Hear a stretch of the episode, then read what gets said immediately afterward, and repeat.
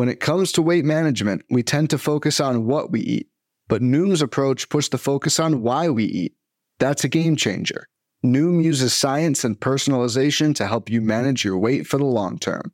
Their psychology based approach helps build better habits and behaviors that are easier to maintain. The best part? You decide how Noom fits into your life, not the other way around. Sign up for your trial today at Noom.com. That's N O O M.com to sign up today.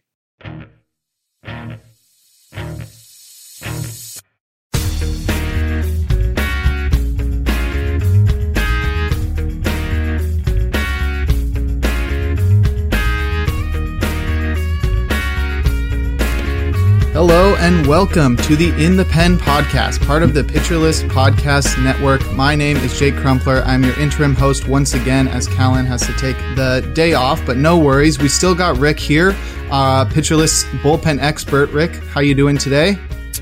Um, doing well, doing well. You know, just another September, getting getting ready for fantasy playoffs and baseball, MLB playoffs. So, a lot to be excited for definitely. The season's winding down. We're uh, finally getting close to figuring out who's going to be the champion in each of our fantasy leagues. For me, that is an unfortunate bit of news.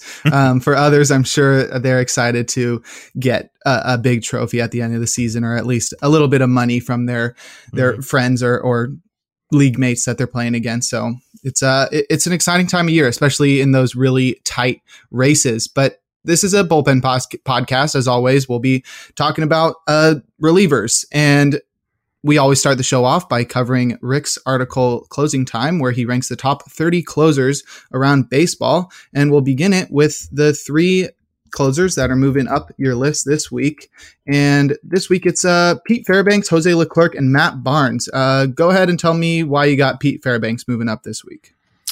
Yeah, so it looks like he he and Jason Adam have basically been kind of in my mind splitting the role, but Fairbanks has the uh, the edge and saves over the past three weeks, and he's clearly the the one A option, I guess, right now. So, and he's just been basically unhittable since you know August, since past the All Star break. So, uh, he's really you know t- taken an extra step this year to become well, when healthy, an elite, you know, reliever. And I think, you know, it's Tampa Bay, so you're never gonna count on him for to get the the hundred percent of the save chances. But if he's getting say sixty to seventy percent of the save chances, then he's certainly in that top like ten to twelve range um discussion, I think.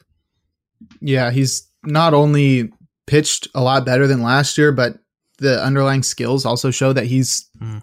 basically like a completely different pitcher. Maybe not completely different. He's got the same pitch mix, but he added a mile and a half per hour, a mile and a half per hour. I, I see why people struggle with that.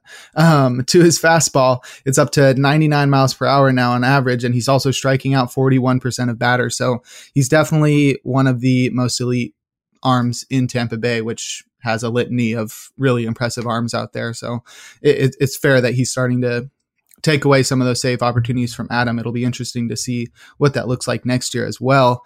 Moving to the AL West, Jose Leclerc, who we talked about a lot last week as a guy to go out and pick up because he seemed to be the next man up after Jonathan Hernandez was sort of falling off. Is that why you got Leclerc moving up this week? Because he's sort of solidifying himself out there in Texas? Yeah, it looks like he's the guy they finally kind of settled on him as the closer for now, and I don't see any reason why he can't just kind of take that role and run with it for the rest of the season. Um, you know, one ERA under two and a whip under one since the All Star break, 17.2% swing and strike rate. He's always had a good swing and strike rate number. That's always kind of been why I've never quite given up on him. But, um, you know, you have 30.3% K rate. So, yeah, he's, he's everything you kind of look for uh, when it comes to roster a closer, and he's you know looks to be the guy. Matt Moore still pitching well, but I, I don't think he's got any, I don't think he has any saves recently. So with Fernandez kind of falling out, it looks like it's Leclerc's job to lose. It's nice that they've sort of got a three-headed bullpen monster out there, but unfortunately, they've not been too competitive as a as a whole, mm. the team as a whole. So it, it's not led to too much, you know, fantasy impact because they don't get too many save opportunities. But yeah, it does seem like Leclerc is the go-to guy there. I have picked him up in a couple of leagues. And the last guy moving up your list is Matt Barnes. Is it April again?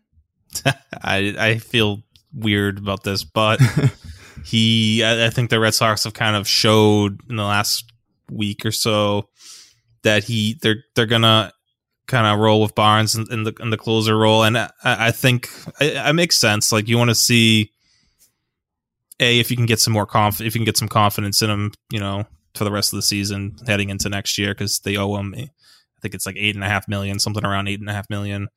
Um, and you know Whitlock's been a little bit. I, I think Whitlock probably is a little fatigued at this point of the year, bouncing between the the starter role and the relief role. Kind of, I'm sure it took a toll. And then, you know, Schreiber as well has isn't probably isn't really used to this kind of workload in his mm-hmm. past. So, I think you know, with them being out of the playoffs, they're gonna see what Barnes can give them in the ninth inning. And I don't. yeah, he's been better, but I, I still don't. It's this not, still not Matt Barnes from you know a year or two years ago where he was almost uh, close to being a you know a guaranteed you know save when he came in or or a hold whatever role he was in. But um, yeah, I, I guess if you're the Red Sox closer, even on a Red Sox team that's you know under 500 right now, it's still something something to consider roster someone to consider rostering for those of you desperate for saves mm-hmm. and yeah there there are much worse closer options out there on wor- on worse teams. That's for sure. Yeah. Um, but I think it's definitely a good point to talk about his salary because I think not only would they want him to have a major role in the bullpen, especially going into next season, but I think there's also a chance they look to trade him, especially going yeah. into his last season with the team that it's sort of important that he shows some semblance of his past self if they try to trade him this offseason or you know at next year's trade deadline. And if he continues to look how he did in the first half, there's no way anybody's going to take him. So they, they really need to turn him around a little bit if they want to turn him into at least somewhat of a trade chip, like one minor leaguer. You know, right now he's like you're getting yeah, a bag of peanuts. You're not getting anything. Yeah, yeah for sure. But yeah, Whitlock's definitely super tax right now. Definitely mm. 77 innings pitched. How many did he throw last year? Let's find out. He threw 73. All right, so he's just oh. passed his uh he's just passed his career high. It seems like actually he threw 110 with the Yankees in 2018, 120 actually in the minor leagues, but that was four years ago. So yeah, mm-hmm. he he you can definitely say he's uh getting a little taxed now. It's uh it's been a long season for the Red Sox and Whitlock, like you said, switched between roles, and I'm sure that has a larger impact on your arm than it's is uh mm-hmm. able to be you know monitored in in a way able to be calculated. But yeah, yeah that's uh the three guys moving up fairbanks leclerc and barnes. So now we'll hit the three guys moving down your list this week. We've got kenley jansen tanner scott and kyle finnegan. Uh those are all nl east teams. Do you have a, a that's true. vendetta against them? Uh i guess there's just a lot of uh well outside of you know, two of those teams just have not been competitive, and then Jansen is this is like his third week on this list, so yeah. Um Jansen's the one that's obviously the most concerning, I suppose, because this isn't what we're supposed to this is not what we've come to expect from him and uh I don't think there I, I, it sounds like I, I, don't know if there's been any recent news, but it sounds like they're going to try to stick with him in the role, even though Raisel Iglesias has been phenomenal for them since they traded for him. So it looks like Jansen still has the job for now, but it's definitely becoming a concern with how how poorly he's pitched over the second half, and you know, especially when you just look at his numbers from August to September, it's it's not very, not really pretty. Yeah, I think he's just lost the feel for his pitches or something. Not only does he have an ERA above 4.4, but he's got a 22 to 11 strikeout to walk ratio, which isn't mm-hmm. absolutely mm-hmm. horrible. But when you compare it to his first half, he has three more walks in the second half, which is half as many innings as he threw in the first half. So he, he has eight walks in, in 35 innings in the first half and 11 in 18 innings in the second half. So it's uh yeah, he's definitely not able to locate his pitches and that sort of uh, let's see, did his walk rate rise? His walk Yeah. rate, yes, rose 8%. So there it is. There you have it. He, he's not throwing the ball in the zone or people aren't chasing. It's uh definitely seems to be a problem. Let's hope the Braves can figure out what's going on before they hit the playoffs. But yeah, that's definitely something concerning, especially going into the final weeks of the season, because not only does it give them an excuse to rest him Mhm. because of performance, but also, you know, he's 34 years old. He's been pitching for a long time. They're, they don't really have a reason to push him too hard because they're they're pretty locked into a playoff spot. So it'll really be interesting to see if they do go to Raisel. The only thing is, well, yeah, I, I think Iglesias might be their best option right now. And if they're trying to win the NL East, which I mean, that gives you, I don't know how the seeding really works out, but I'm sure like that would that's definitely the priority is winning the NL East. So if, Yeah. if, if they're they're pushing the Mets right now, they might want to make the switch. But I know Jansen had said some. I think he had commented that it's a mechanical thing, which is one of those like that could be you know fixed shortly. That could take it some time to fix. So it's really if if they you know diagnose this as some sort of mechanical flaw, then you know it, it's really you, you never really know how long that's going to take for a, a pitcher to kind of figure out. Definitely, we, we saw that with Hader saying that it was a mechanical thing that led to his release point being off, and we saw how long he struggled with that. So that's really disappointing. With uh, Scott, who do you see replacing him, if if anybody, right now? Because he literally hasn't gotten a save since August. yeah, he he. I mean, I guess the same like with Finnegan. They've kind of just disappeared Mhm. um lately, and I think Dylan Floro has a save, maybe two saves over the past oh in the month of September, but. It, Floro's not someone that I'm like running out to to add or get excited about. He's saved games for them in the past. He's been Mhm. fine. He's solid. He, he induces weak contact, but not a big strikeout guy. Um, you know, he he works for I guess for that team in that ballpark with his um, you know, fly ball I guess. But um yeah, I, I, I think it's him maybe for the rest of the year, but again, not someone you're adding outside of really deep leagues or leagues where you you really need to catch up on saves. Definitely. And uh, what about in in Washington? Are you uh looking at Hunter Harvey or like someone like Carl Edwards Jr. who has more saves than Harvey, who hasn't gotten one this season? Um, I don't know because they haven't really. It's like they. As any, how many saves do they have as a team in September? It's obviously this this yeah this Nationals team isn't really thriving at the moment. So Mhm. I I guess I really again you don't really need to roster anyone here. If you want to take a shot on someone, I don't think I would like to see Harvey have a you know get some run as the closer, but they'll probably go to. I would guess they'd go to Edwards first. Um, but again, I don't. Yeah, none of them have a save in September. Yeah, looks like they're tied with the Twins for the fewest saves in all of baseball at 25. The Twins only have twenty. Wow. Okay. That's yeah, that's uh that surprised me as well yeah. because wow. they are sandwiched in between the Reds and the Nationals, and that makes complete sense. But Yeah. the, min- right? the Twins, there, there's one team that doesn't belong there. Yeah, it's like a bunch of really bad teams in that bottom ten, and then the Twins are just down there. I don't know where. Yeah, that's really weird. They must just be either blowing teams out or getting blown out. yeah, and I mean that's been another spot where it's been kind of in, kind of hit or miss all year, and trying to figure out who's closing out games for them. So hmm yeah, I, I guess in Washington though, I I think Finnegan's droppable, and if you want to add someone, I I really I don't know who to recommend between Edwards or Harvey, but Probably the guy that you think is the better pitcher. Yeah, I, I mean Harvey's pitched really well. His velocities look great, and um, I just you know I want to see a full season from him being healthy. But um, Edwards has been good as well. Um,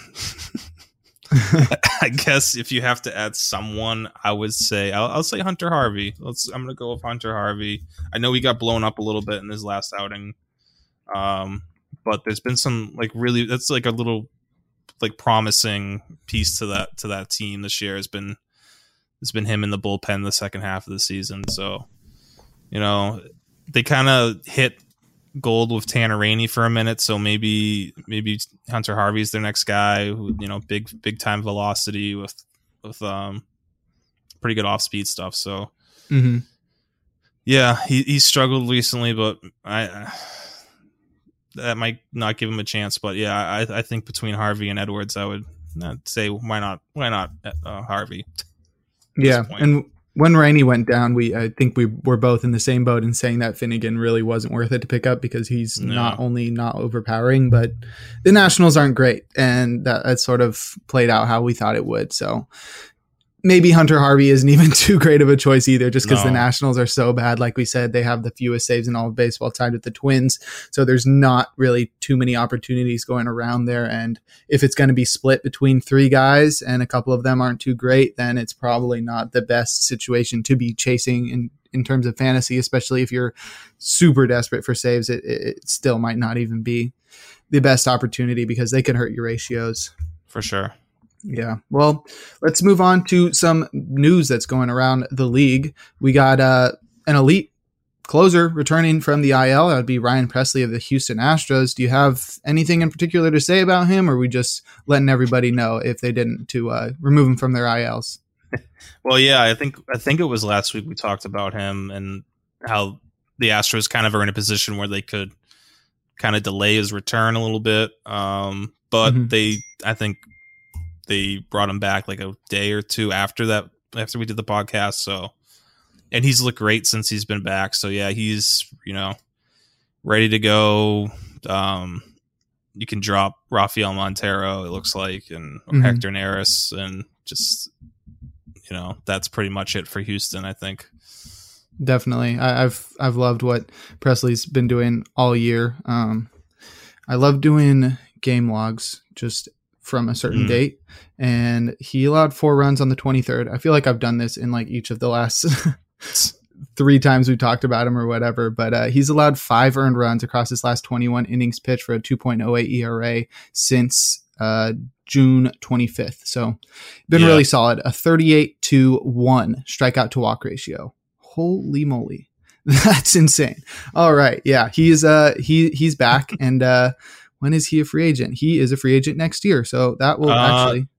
I think I'm, they gave I'm him an extension. Wrong. Yeah, they yeah. have they have a. Uh, yeah, that's really weird. Uh, Fangraphs says free agent 2023, but they have a little extension next to another it, yeah. extension next to it. That's very weird. Okay, yeah. So actually, he'll be in Houston the next two years. He is going to be a top tier fantasy closing option for at least the next couple of years because the Astros are just so freaking good. Mm, yeah, I, I even at, he's going to be 34 next year, but mm-hmm. there's really no signs of him slowing down. I know there was some concerns with his velo dropping a little bit the last you know two years, but it mm-hmm. hasn't affected him. He's still he's kind of like the king of spin, spin rate. You know, yeah, 100 percentile for curveball spin, yeah. 97th percentile fastball spin, and you know, it's getting it done. It was uh, pretty crazy when the the Astros swooped him from the Twins. I didn't really mm. expect much to come of that, but since then he's really just been so incredible. So definitely a guy you can rely upon and slot back into your fantasy lineups. In other news, Seranthony Dominguez returned for the Philadelphia Phillies, but David Robertson's still closing. We were talking about this last week because when David Robertson was acquired at the trade deadline from the Cubs by the Phillies, interim manager Rob Thompson had said that they would go with the closing committee, and then he just used Seranthony Dominguez the whole time. So that really he lied to us. I um, I feel so cheated by him. I can't believe he did that. Um, but anyway, then Seranthony hit the IL, and Robertson was getting all the saves. So now it seems like it's switched back, and now they're just trusting Robertson. And I, I think it's it's got to be sort of the Seranthony is two years removed from Tommy John surgery. He was already dealing with an injury. They don't want to push him. They're on track. I think they're on track to make the playoffs. So there, there's no reason for them to push him when they could really rely on him this year and into the future because David Robertson is a free agent at the end of this season. So they might as well ride it till the wheels fall off. Do you have any mm. thoughts on the closing situation in Philadelphia?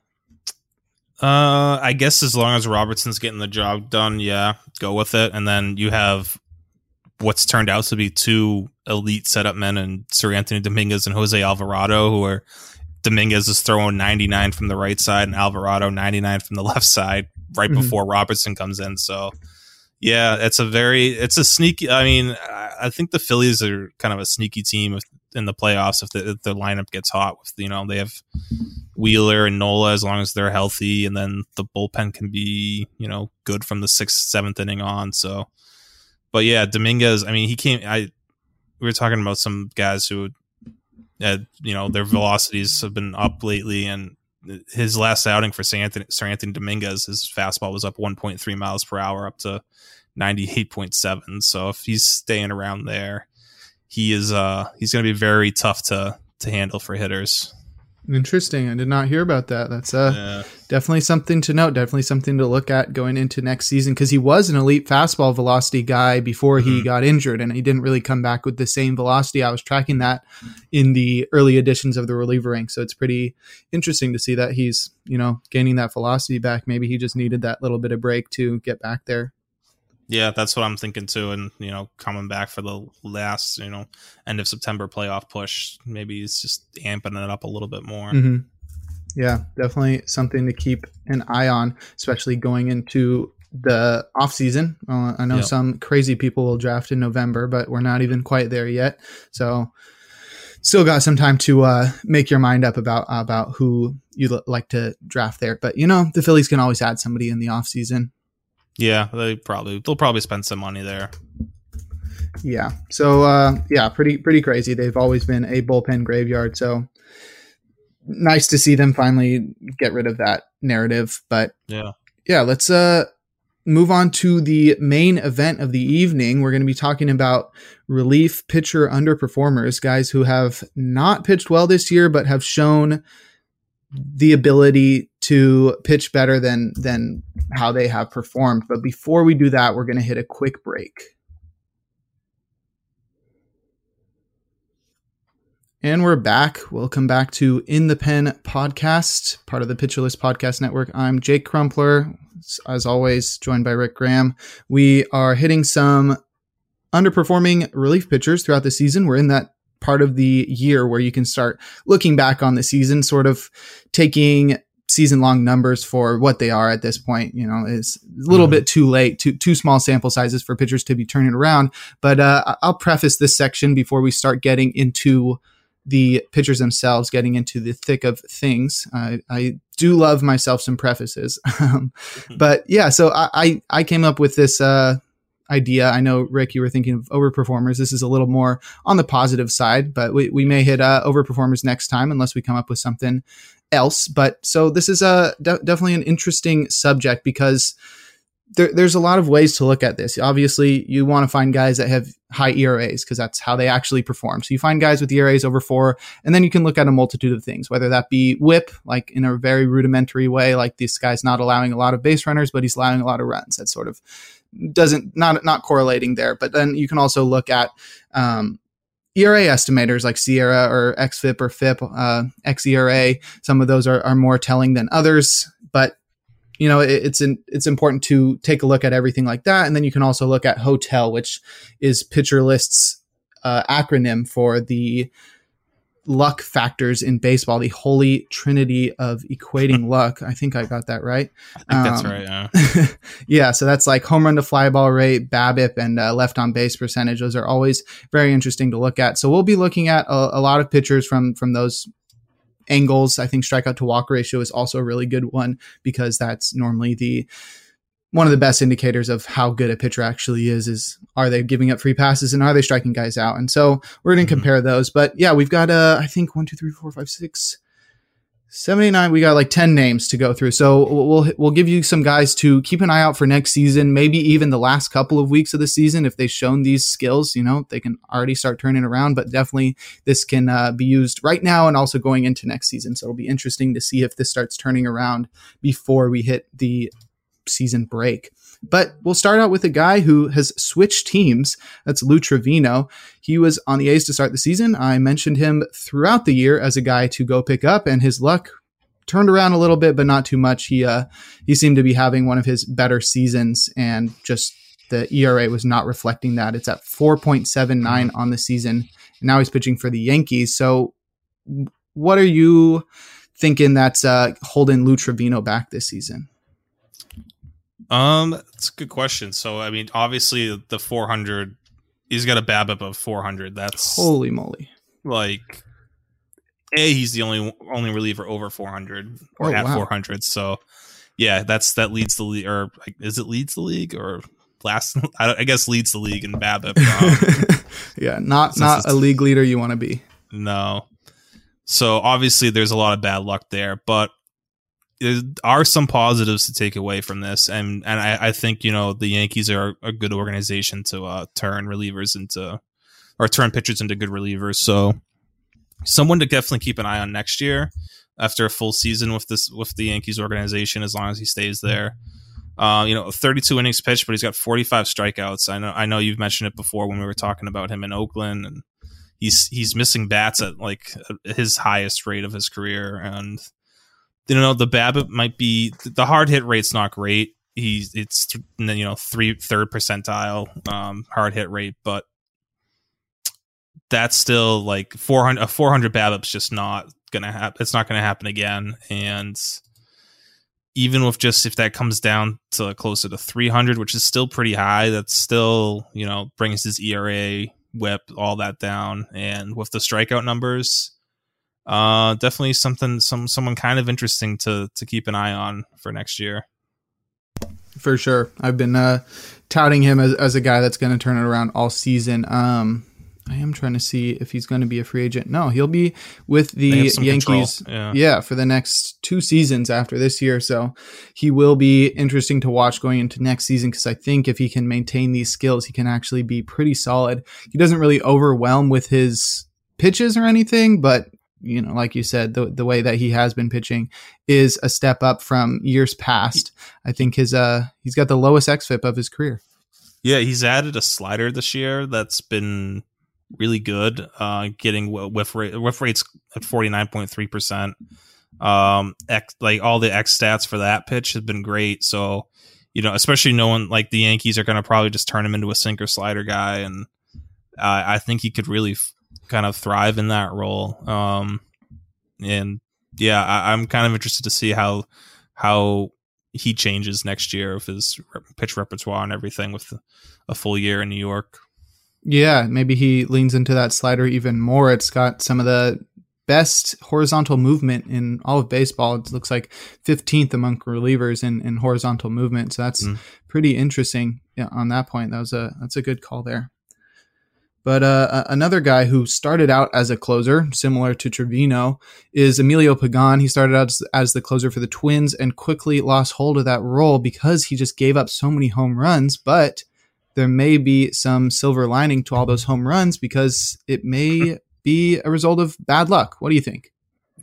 Yeah, I mean, a 20% home run to fly ball rate's definitely high. Um, I think there was only maybe four guys ahead of him uh, as far as that goes, and yeah, he he has never not. He's kind of been a, a rely a big fly ball pitcher, so it's not crazy. You know, I guess a year like this was bound to happen where if all you're, you're allowing, you know, last year's ground ball rate was 23%, the year before was 29%. Ironically, this year it's at 41%, the high the highest ground ball rate of his career.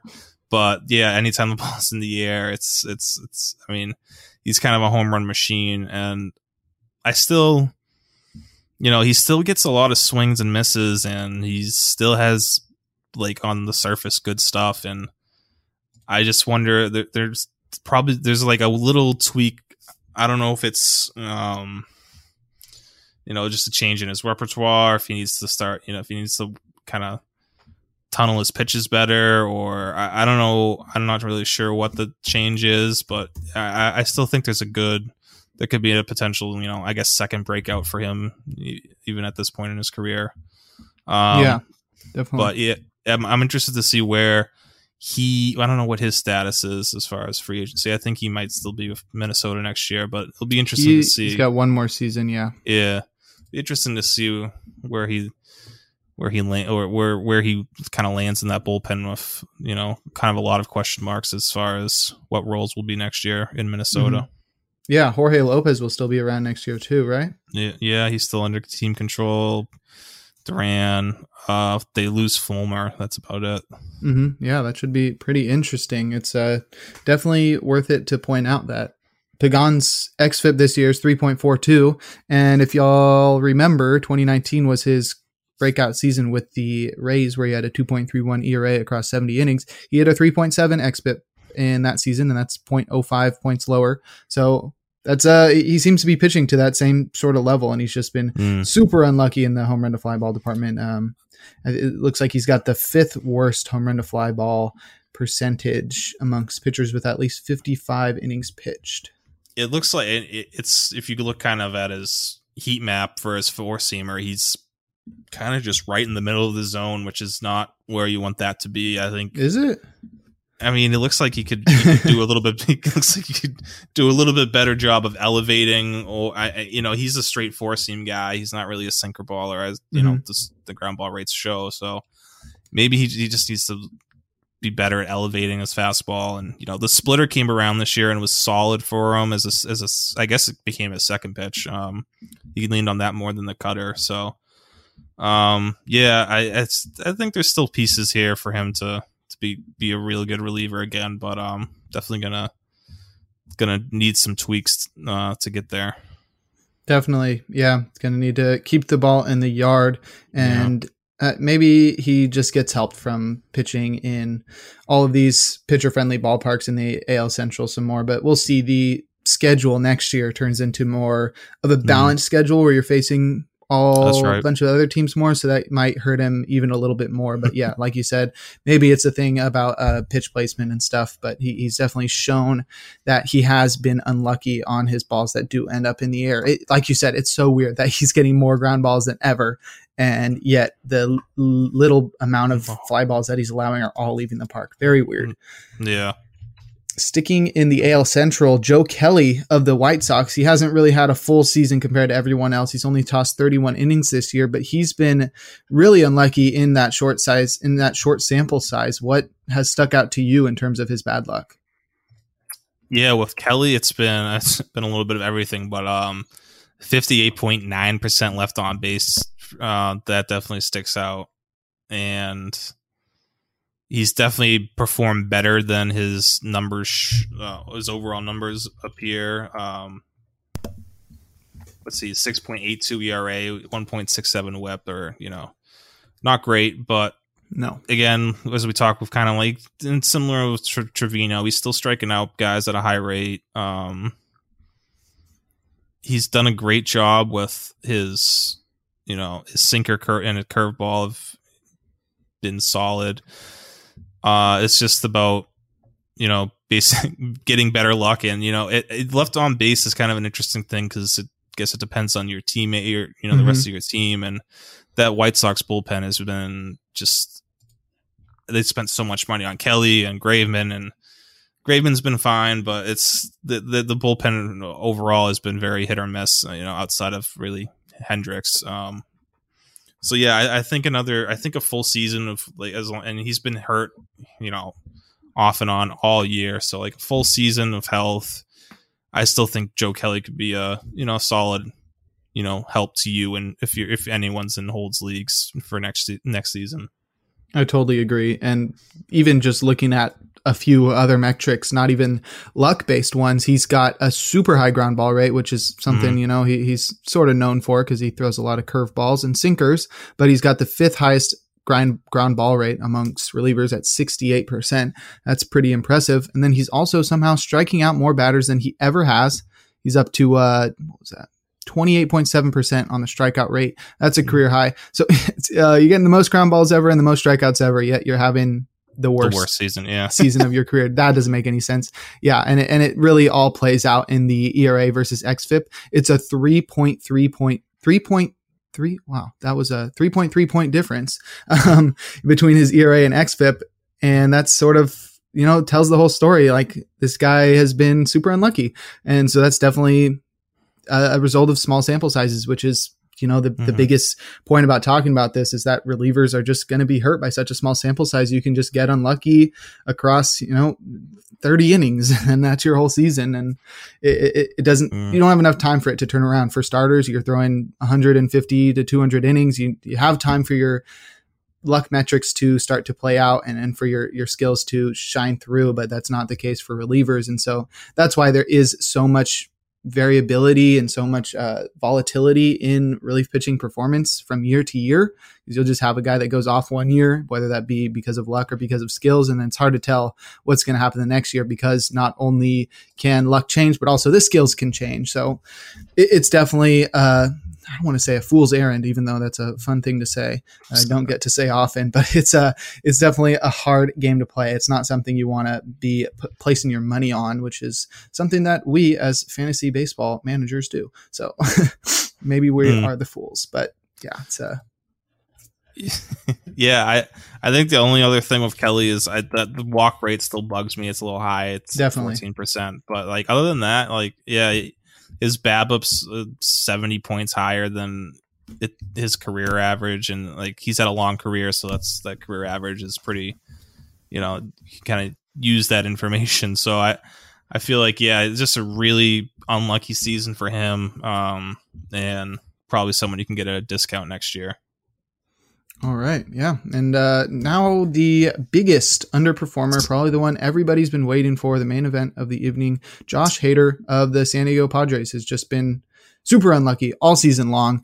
And I'm actually not all season long. He started off really well and then just, I don't know, must have just had the worst bout of luck out of anyone. It, it might, you can't really blame it all on luck, but it's been a rough season for the left-handed closer um, who's now in San Diego. What do you think is the biggest factor that has led to him underperforming, and what gives you hope that he's going to turn it around next season? Well, I mean, it, the, I guess the stats for him are kind of different because it's been like a tale of two halves, and I think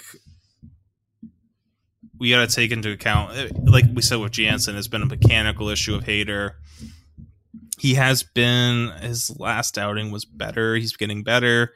Feel like it's trending in the right directions. Two strikeouts, two times out, two times out, and then three strikeouts his last time out. So getting there, um, you know, there's probably the craziest. I mean, 27.3% K to walk rate is typically, you know, we're talking about like top, you know, 10 in the league for relievers and not someone with a four point, you know, something ERA. So I, I think I don't know what kind of discount this is going to bring next year. I'm curious to see. I typically am not someone who's in on Josh Hader. I usually, you know, wait till the second tier. Like this year was like, you know, the Pressly, Diaz, Romano, Iglesias guys I was kind of after. And I wonder if Hader. I'm guessing he's not going to be the first reliever off the board next year. It's probably going to be Edwin Diaz. But if if Hader drops to be like if he becomes like the fourth or fifth, I don't know if he's going to drop that far. Then I think I'm all in on him next year with you know pitching in San Diego for. They're still going to be a good team. They're going to win a lot of games. Um, you know, set to be a free agent. Typically, I feel like that you know, let's see Edwin Diaz this year Aaron Judge, the type of seasons those those guys are having, you know, set to get right before they're about to get paid. So I think I'm really, really in on Hader next year, especially if there's a nice discount.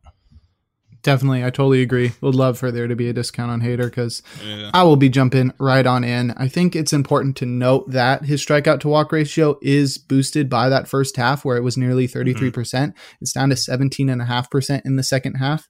So that's definitely something to watch. But also, it comes with a 444 BABIP in the second half. So he's definitely been unlucky in other terms as well as you know having great underlying skills. And he's always been a guy that you can count on as one of the best closers in baseball. He still even despite all the struggles has 32 saves which is you know five off of his career high. It's just incredible what he did in the first half and that it's just completely changed course in the second half. Yeah it's it's definitely unfortunate. Um but you know, I I think that there's there's still a lot. I I, I don't know. I, I I'm still kind of thinking he has a big se- September. The way you know his last two outings have gone. If he has a, if they have, if they make it to the, the first or the second round of the playoffs, that's that's a good playoffs, a good postseason run. I feel like there's not gonna there's not gonna be a discount just based off Mhm. a the name and b you know it looks like the you know the strikeouts are back, so that's the big thing. And then you know once he st- he stops walking guys at a crazy wa- rate, then you know I think everything will kind of fall into place for him. So, um, yeah, I don't, I honestly don't think there's going to be a discount, but again, if there is, then I'm definitely definitely intrigued for him next year. I think. Mhm. You know, I- I've talked about it before with him. He's always had weirdly bad Augusts, and this was just like the worst August of them all. And it, it, it started in July too, so it's not really fair to just say it was a bad August. But he's always been bad in August and then turns it around in September. So it seems like it's just been like a just a bigger um, blow up than usual for him and this this year. So Mhm. I'm at this point not too concerned with him moving forward.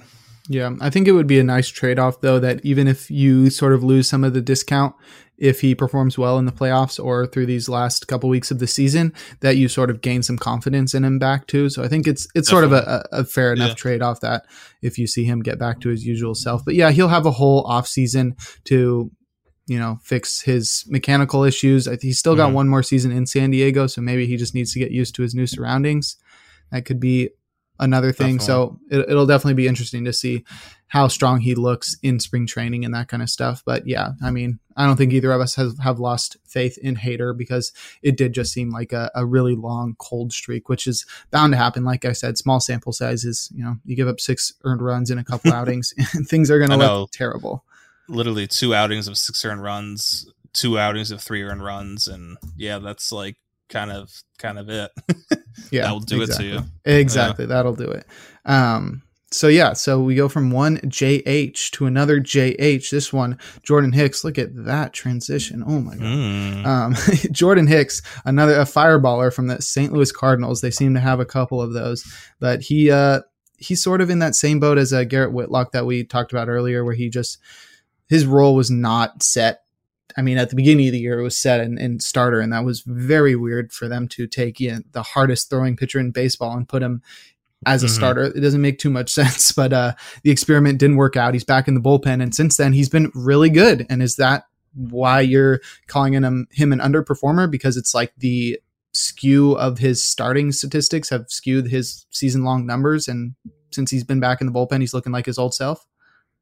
Yeah, I I think he's he's been better in the bullpen. He's still, um, I guess he's still having a bit a little bit of bad luck. Yeah, like this is kind of what the the theme of the show is. Um, you know, one point one two WHIP is something I would consider a pretty pretty good pretty good WHIP for Mhm. uh for a, relie- a reliever, especially someone you know with his kind of skill set. So to see, I think when I'm trying to pull up his ERA as a reliever is 4.5 for the season. It still feels that feels a little bit high for having a 1.12 WHIP as a reliever.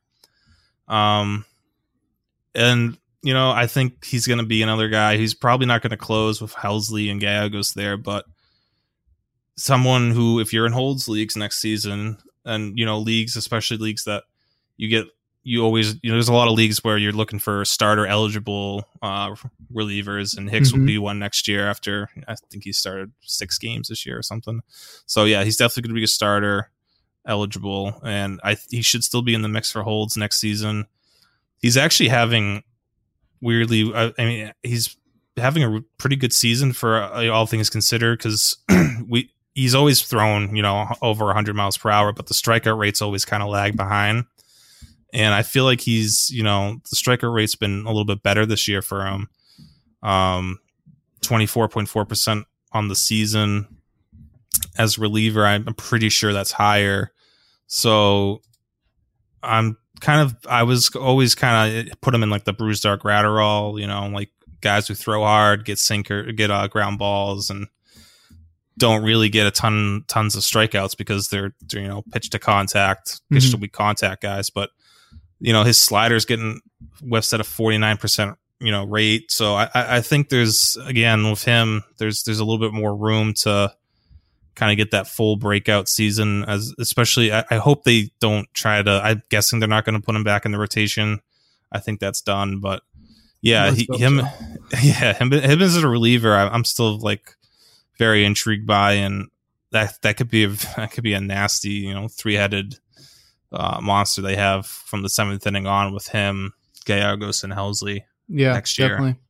And uh, he he sort of fits in with the last three themes of our podcast, which uh, like second half, yeah, risers, and then the velocity leaderboards, and then now guys that are underperforming because he's got elite velocity. He's been better in the second half since he's been in the bullpen, and he has underperformed all season based off uh, a multitude of factors. So yeah, he's uh he's striking out nearly 26% of batters in the bullpen, which is, you know, right in line with where he was mm-hmm. at in, in 2019 when he was striking out 28% of batters, a little bit lower, but that's all right. He like you said, he's an elite ground ball guy. So he's got sort of everything you look for in a reliever. He just, you know, maybe needs to get more comfortable in that role, stay healthy. It, it was always a thing with him over the last few seasons is that he just cannot stay healthy. So it really didn't make sense for them to put him in the rotation as a guy that sort of needs to have his innings limited. So mm. it, it should be interesting to see how he bounces back next year. It's definitely going to be a guy I'm going to watch, but it, it's it it sort of sucks because you know this is like oh like just the ideal breakout candidate for next year is like an elite reliever, and then he's just got so much competition.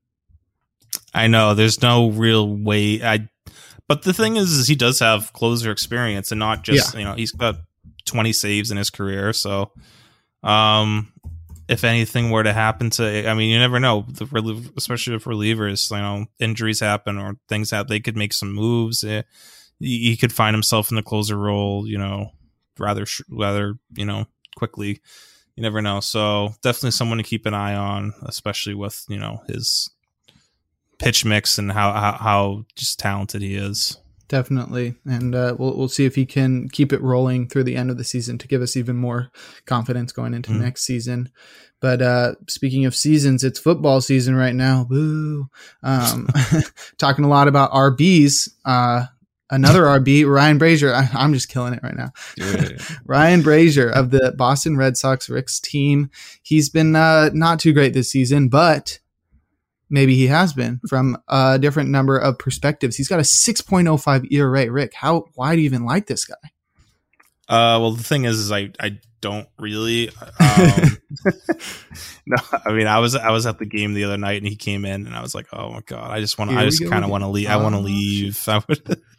I don't want to watch this, but um, yeah, I'm I'm probably hard, too hard on him considering he's definitely dealt with a lot of bad luck this year. He's probably been one of the more unlucky pitchers, and I think you know I was wondering why they haven't DFA'd him and brought up like someone else to, to add to the bullpen with, at this point of the season, and they're probably thinking you know they have one more year of team control, and he has a 3.57 xFIP, so you know things have just been he's got one of the highest ERA to minus FIP, you know, 2.38 ERA minus FIP. Um, you know differential. So he has been one of the most unlucky pitchers in baseball. He's still, I guess, you know, he he doesn't walk anyone. That's always at least a starting point, something you know positive to take away. And he's his slider is he just hasn't been getting whiffs though this year. That's kind of why even with the the bad luck, it's like he's still very just mediocre ish. Um, and he's not he's not getting younger. He feels like he's hasn't been around that long, but he's still he's 35 right now. Oh wow. Yeah, so you know the velocity is still like sitting around 96, which is nice, but we'll see how long that lasts. Um yeah, I don't know if he's someone I'm keeping an eye on next year cuz I I really he's definitely on the roster bubble at at best for the Red Sox and you know, maybe he needs to go somewhere else where he has a better opportunity or I don't I yeah, I I not too excited about him, especially with his, you know, proclivity to give up very hard very loud contact. Um home runs are definitely a problem. Um but I don't know. He could if he gets if you know if this if this thing changes and he gets some good luck on his side. He doesn't have a um 350 BABIP and 54.7% left on base percentage. If those numbers go more towards his career average, then he's probably in for a pretty good year. So I guess as someone to monitor as a very deep, you know, deep league roster guy next year, but you know, just kind of a one of the. I figured I'd throw him on this list just because of how like how big the difference was in his Definitely. ERA and FIP. That's huge. That that must be why the Red Sox are keeping him in. I, I guess they yeah. do actually have access to Fangraphs. Um, maybe uh, opposite of, of common thought based off how they've been performing this year. they're one of the more analytical front offices, but yeah, uh, yeah. Chaim Bloom is just scrolling through Fangraphs. It's like, whoa, whoa! Did you guys see Ryan Brasier's xFIP? it's the same way we are. That's really funny. Sounds uh, about right. Yeah. yeah, for sure. Yeah, definitely one of the lesser known names on the list that we've been talking about and guy who's not going to have a huge impact fantasy wise but if he does push those skills over into next season it will be interesting to see if the, you know the red sox turn it around from having a really shaky bullpen to having one that's actually pretty reliable but you know, it really depends on what they do this offseason as well, because they do seem like one of those teams that could just bite the bullet and just sell some guys off with how competitive that division is with the Orioles rising and everybody else being really good. No. well, that's a story for another. No, I don't want that, but that's another. That's a story for another day for definitely, another podcast. Definitely. yeah. All right. Well, from from your team to my team, we'll we'll go to the Giants. We'll talk. Actually, wow, I am. I got fooled. Not the Giants. I got fooled. Uh, gosh, if only it's they. The other one. Yep, uh, twin brothers, Taylor Rogers. I'm sure once I said twin brothers, everybody knew who the heck I was talking about. Um, mm. Yeah, I tricked myself. Taylor Rogers of the Milwaukee Brewers. He has switched teams. He was on the shoot, he was on the Padres. Oh yeah, wow, he's changed teams a lot in 2022, not just this season, but the entire year. He's been uh, sort of same boat as Hader in that he mm-hmm. started mm-hmm. the season off like one of the best relievers in all of baseball, and then he's fallen off in the second half, and that really shows up in the difference between his ERA estimators and his ERA. So tell me why you've got some confidence that Taylor Rogers has underperformed this season.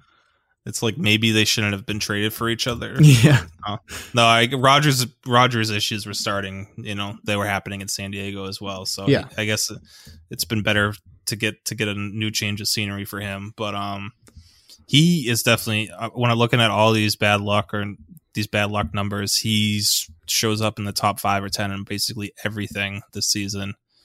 Um, I could literally like uh SIERA. He's got a 2.43 SIERA, which is very good. I'll take that. And then especially, I mean, it just doesn't match up with his 4.45 ERA. Mm-hmm. Um, 61.2% left on base rate for, you know, that's, that's definitely low. Um, but yeah, with Rogers and it's, I mean, talking about the Red Sox bullpen, I would definitely love to see him be, you know, looked at by the Red Sox to as a, as a potential.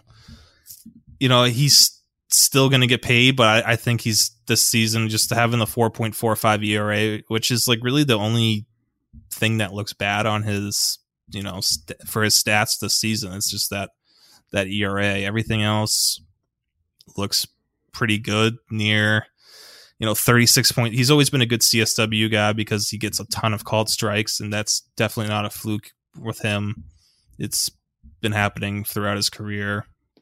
He's he's very good command of the strike zone when he's when he's on. That's I think part of the reason why he had a little little bit of an issue with uh, San Diego earlier in in the season. But yeah, as long as you know, if he's, I don't think he's gonna ever. I don't think he's gonna get be closing out games next year, depending on where he lands. There's a few spots where obviously he could end up being the closer, but I think he's gonna kind of be transitioned into a the similar role that he has now as a setup man somewhere, the left hand top left handed setup man somewhere.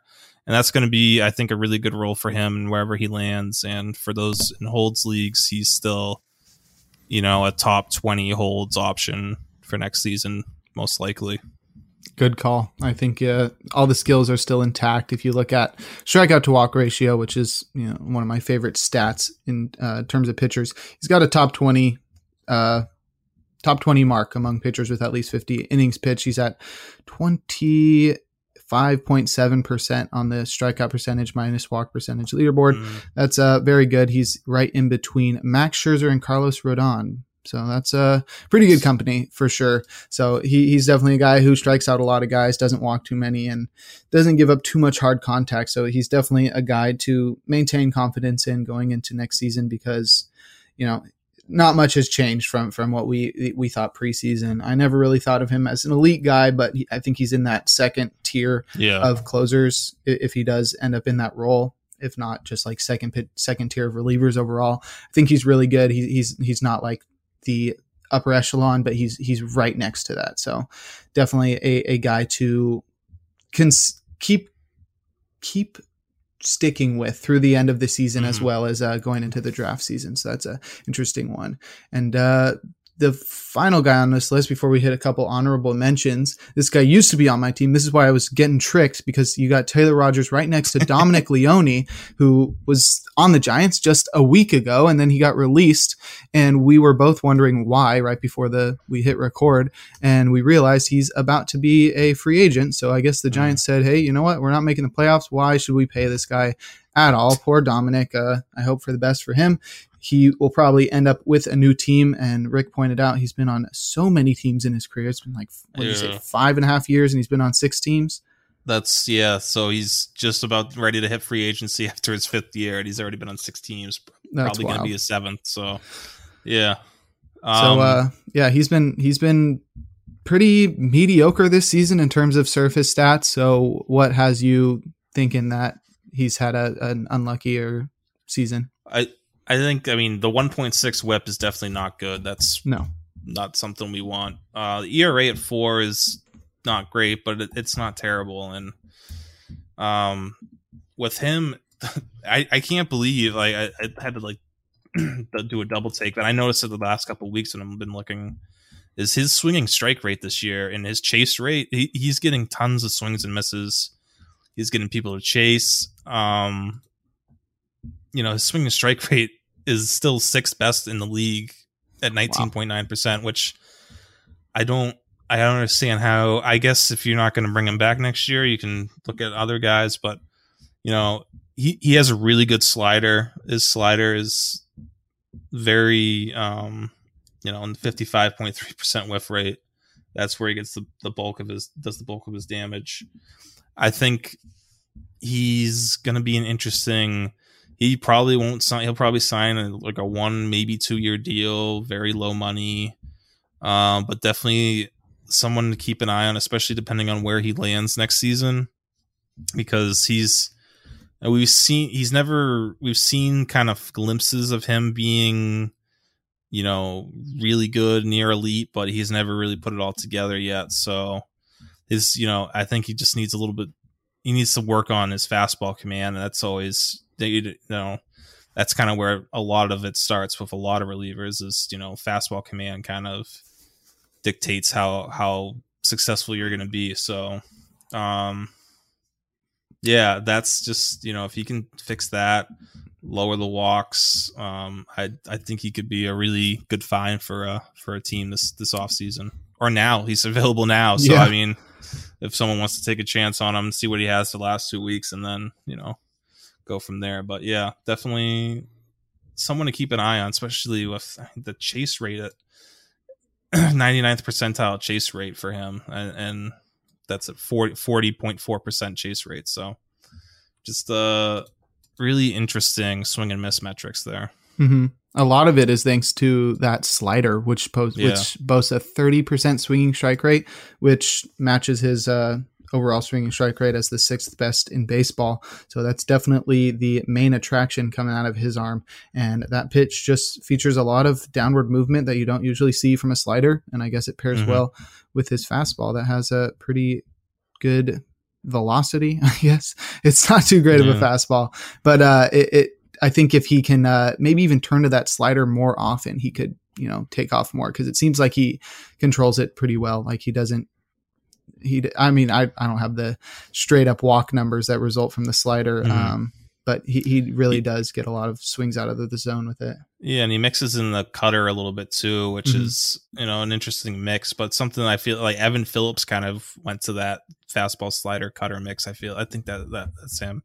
Mm-hmm. Who I was looking at the other day, and just it's very it's become an interesting thing with the guys who have good sliders. How do they get lefties out? Well, you know, a cutter can be a very effective tool against lefties, especially if you can command it. You know, get in on the hands and let me see. Yeah, he hasn't. He's been using Leone's been using his cutter mostly against righties. So I wonder if like a little bit of a pitch mix change, similar to how Evan Phillips has pitched this year, would uh do Leon some uh some help.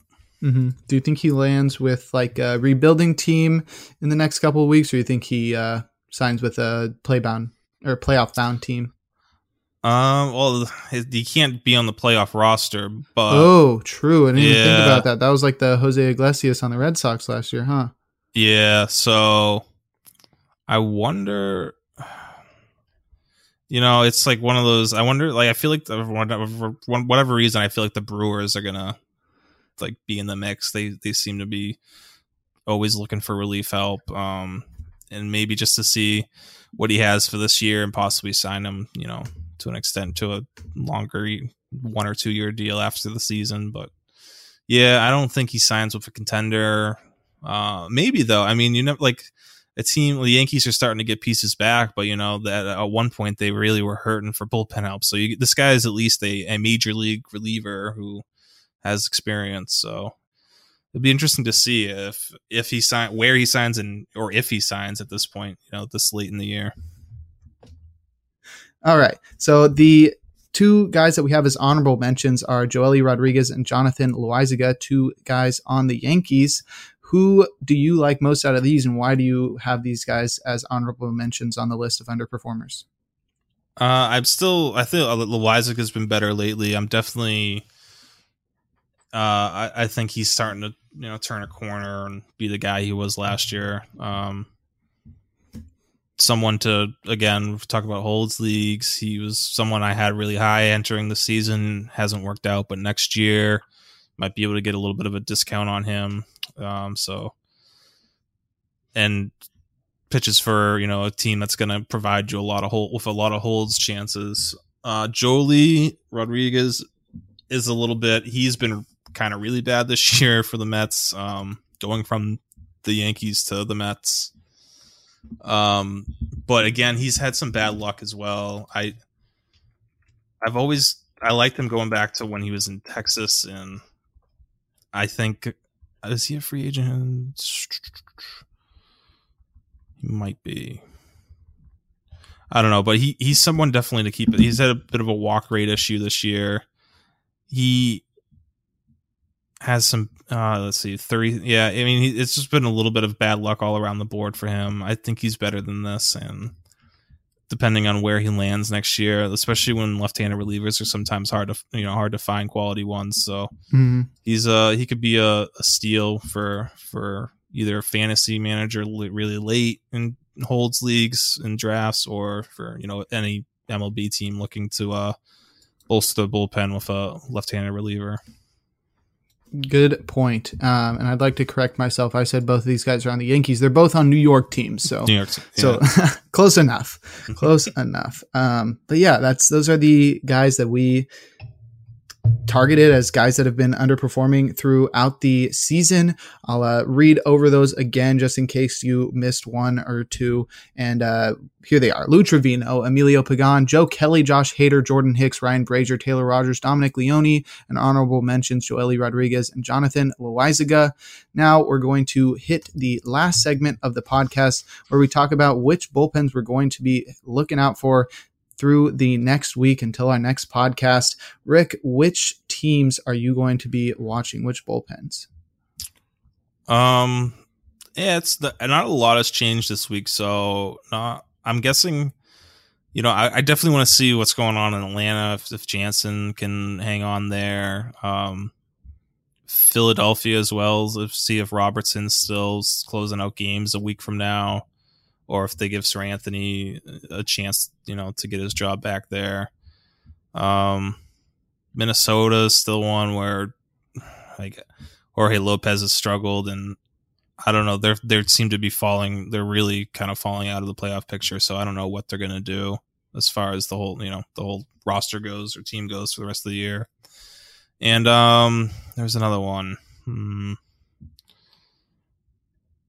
I'll think about it. You, you, you, who do you, who are you looking for for this week?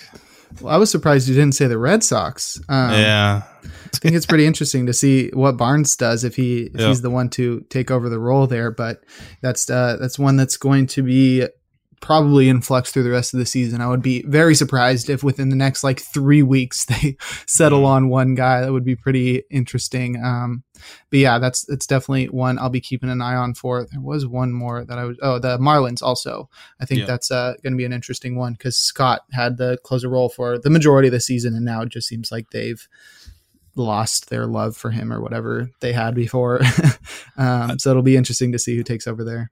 Yeah, and my other one was and I kind of wanted to mention him earlier. I forgot, but Craig Kimbrel in L.A. Mm-hmm. I had him. I moved him up the list this week because I felt like he was starting to. He was going to, you know, take. He had a save September sixth.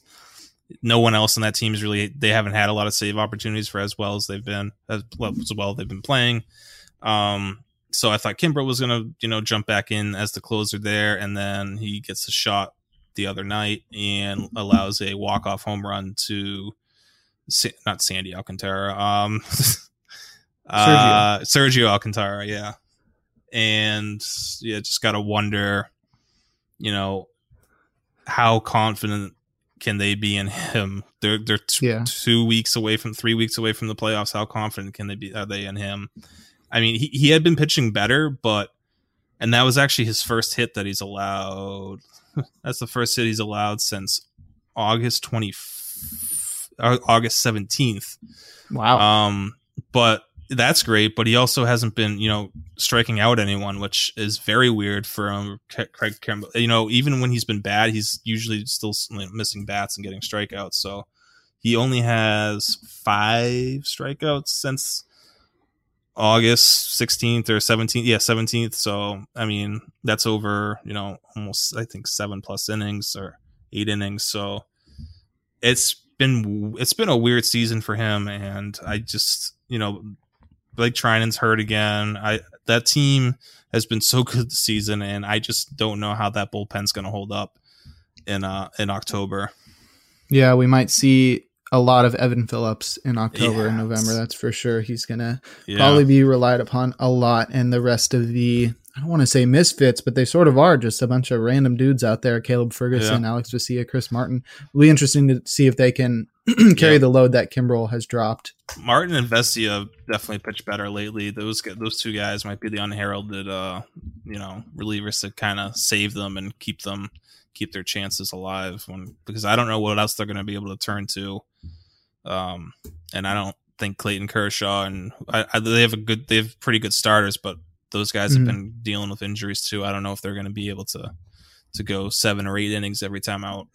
Mm-hmm. Yeah, I wrote about Vesia, I think last week in the reliever ranks about how he's been just one of the most underrated elite relievers yeah. in baseball since he came to the Dodgers in 87 and two thirds innings across the last two seasons, which were his age 25 and 26 seasons. He's pitched to a 2.25 ERA with a, oh, it looks like a 30, 4.1% strikeout rate and that's a that's mm. elite if i've ever heard that he's been really incredible and i don't think you hear anybody talking about him and he's still no. super young so this is really you know, one of the up and coming relievers in baseball. He doesn't throw super hard, but it doesn't really matter. He they they're getting the most out of him, and yeah, so it's going to be interesting to see him and and Phillips being like the two big guys out in, in L.A. and people are going to be like, "Whoa, who yeah, are these well, guys?" right. Oh, they got Tommy Kahnle Kahnle back too. I, okay. I, yeah. Yeah. He's another guy. If, if he stays healthy, he, he's definitely uh, a very good reliever. So. It, they could be yeah and chris martin's pitched well surprisingly so i don't yeah they might be all right but it's just how much are they going to be able to rely on Kimbrel is definitely one of my my biggest question for them heading into the playoffs. Good call. Good call. Well, that's going to do it for this edition of the Independent Podcast. Rick, why don't you go ahead and link your socials and anything else you've got going on? Yeah, you can um, find me on Twitter at I am Rick Graham. Um, as and just you know keep. I'm still plugging away with uh holds rankings, closer rankings, all the way up through the end of the season. So we got a couple more weeks left of that, and then uh, then the off season begins and the off season work begins. But uh, yeah, that's about it. Yes, it is a year round job. So you'll definitely be hearing from us from mm-hmm. time to time, maybe not every week, but at least, you know, once a month, every other week or so in the off season, we'll be giving you some updates, uh, giving, doing some season recaps and that kind of stuff. But you can follow me at Jake Crumpler on the Twitter and you can find me writing for Pitcher List, writing the reliever ranks twice a week, and also doing playing time analysis over at Baseball HQ. But uh, do you have any last words before we send the fans home happy? I don't think so. I think that's uh, about well next week though. Next week we're going to be going over the uh, overperformers. So if you like the underperformers, we'll we'll go over some guys who have overperformed their uh, X stats next week. And if not, go watch football or something. Yeah. All right. Well, talk to you next week.